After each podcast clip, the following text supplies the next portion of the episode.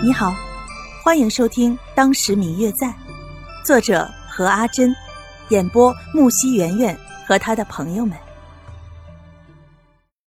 第二百六十五集。一是因为谢轩终于回来了，这段时间没有见面，他实在有太多太多的话想要对他说了，所以一时间有些兴奋。但是同时，心里面也有一些事情需要好好想想。如果说今天中午看见谢玉玲打扮的比平时里看起来更加漂亮的话，这一点确实无法证明她喜欢谢轩。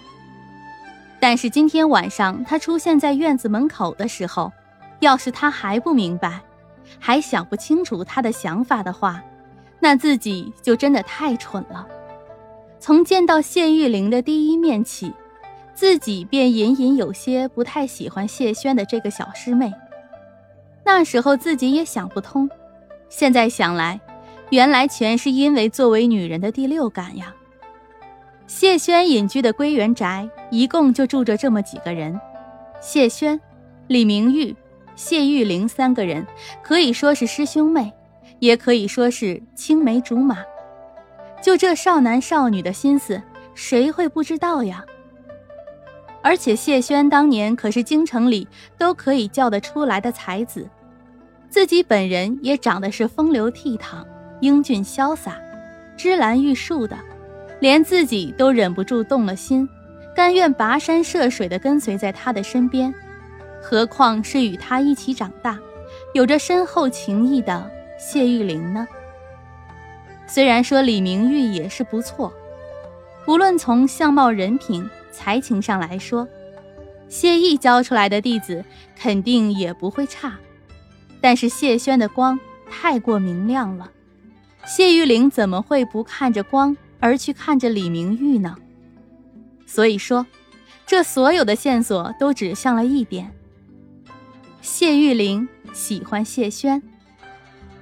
但是不愧是大家教出来的女儿，即使是自己喜爱的大师兄的妻子。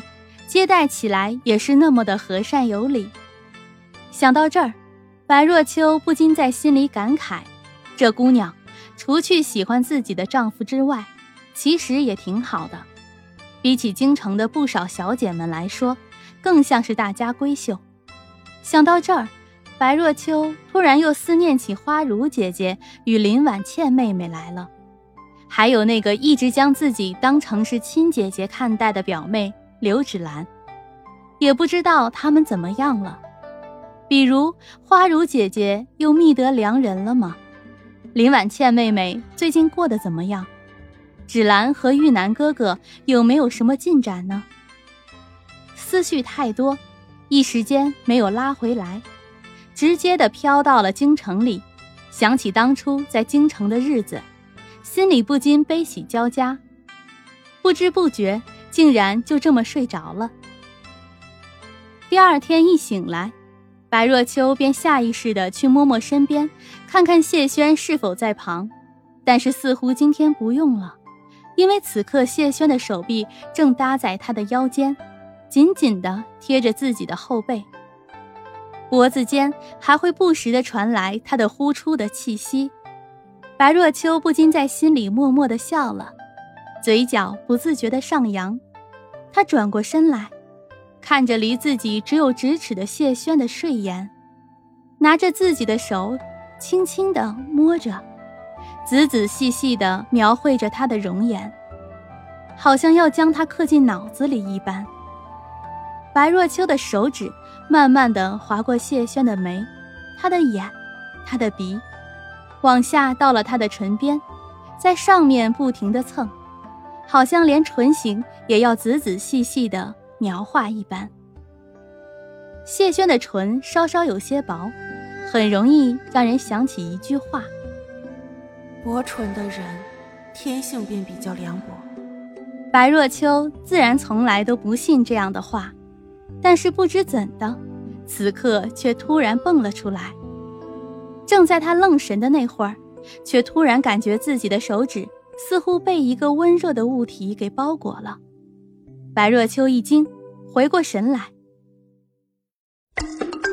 嗯嗯，我最亲爱的小耳朵，本集已播讲完毕，感谢您的收听。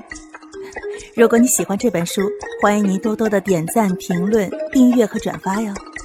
当然，也可以在评论区留言，我会在评论区与大家交流互动的。